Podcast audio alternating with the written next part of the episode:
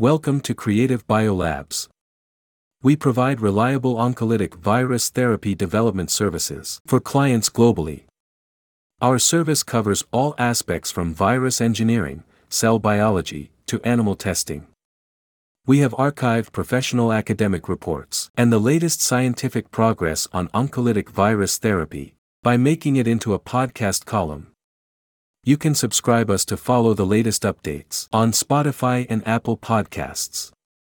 Hello, everyone. We are thrilled to be back.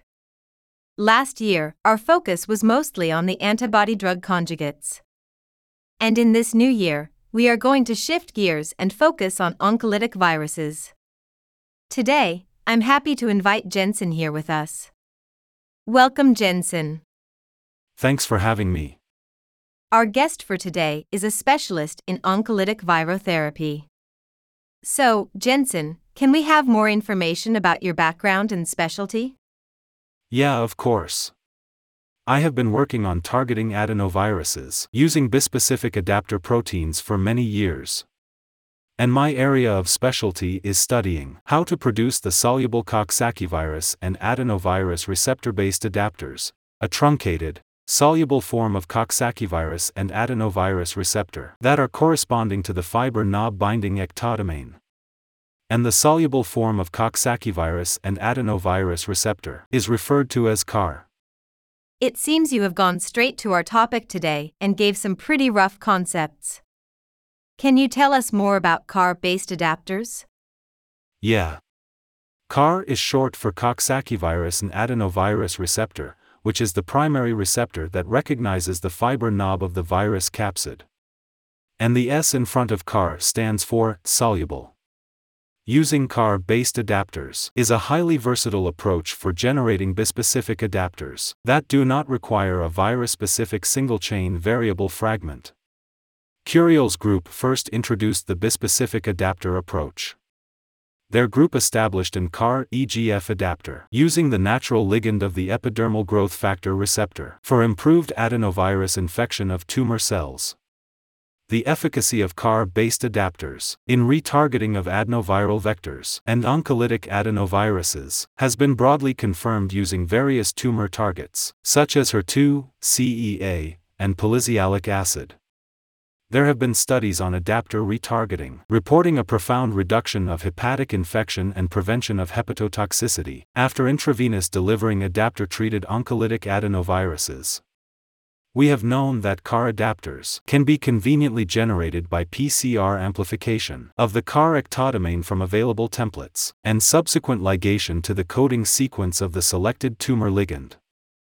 Successful retargeting can be easily assessed by combining the adapter with an adenovirus expressing a reporter gene for infection trials we can express and purify the protein on a large scale using conventional techniques if we need detailed characterization and subsequent studies in vivo. Woo, that's impressive. So, Jensen, we now know the importance of generating CAR based adapters. Can you tell us the production process? Yeah, that's what I do every day. I'm happy to share it. So we start by using deionized water to prepare solutions and dissolve solid chemicals. For two things first protein purification and adenovirus preparation.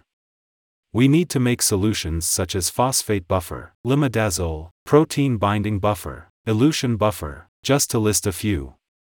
And the pH of phosphate buffer needs to be 8. Then we prepare solutions needed for adenovirus preparation, like DMEM, fetal calf serum, penicillin or streptomycin, mouse serum albumin, 2% fetal calf serum medium for adenovirus infection, and all those fun staffs. I don't want to go into too many technical details here, since everything can be found in the book Oncolytic Viruses. In your opinion, what are some methods to produce such an important bispecific adapter? That would include seven steps the genetic setup of adapter constructs, adapter expression, adapter purification, adenovirus preparation, virus adapter complexation for large scale and small scale experimentation, validation in vitro, application in vivo, and validation. First step the genetic setup of bispecific adapters, is based on soluble CAR. The CAR is used as the adenovirus binding domain. A suitable ligand for tumor targeting has to be selected.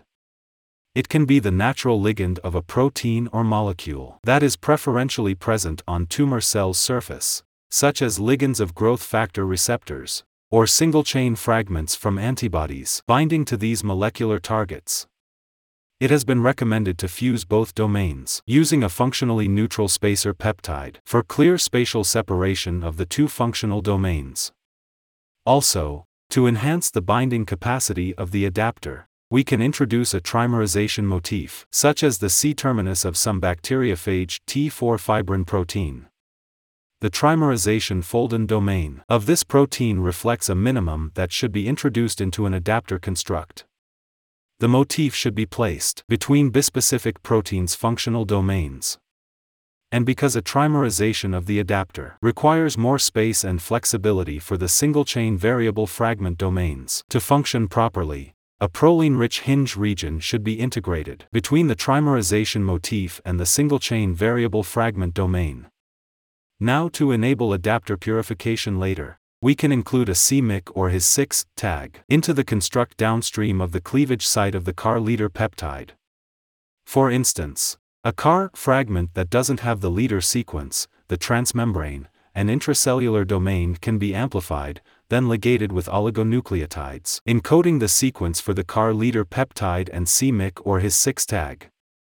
This way, the adapter protein can be secreted into the supernatant to be purified. Now moving on to the second step, the expression. We use PEI transfection reagent and HEK293 producer cells.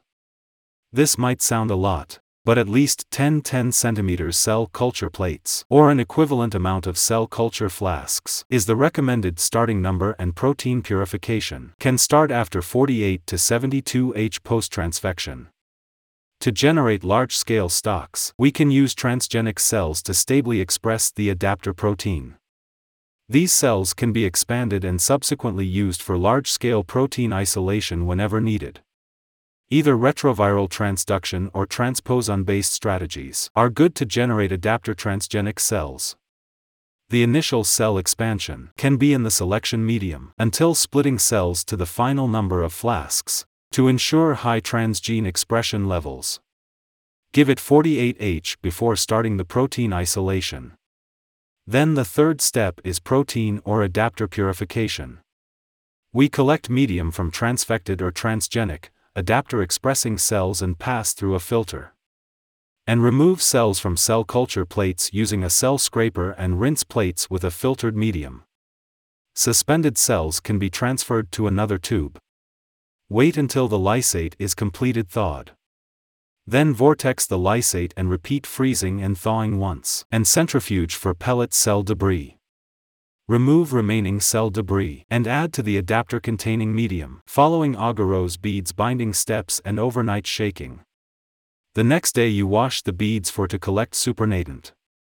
For the fourth step, we can prepare adenovirus. Note of precaution, we should avoid handling other viruses in clean bench or incubator to prevent contaminations. Before infecting producer cells, change medium to medium containing 2% fetal calf serum.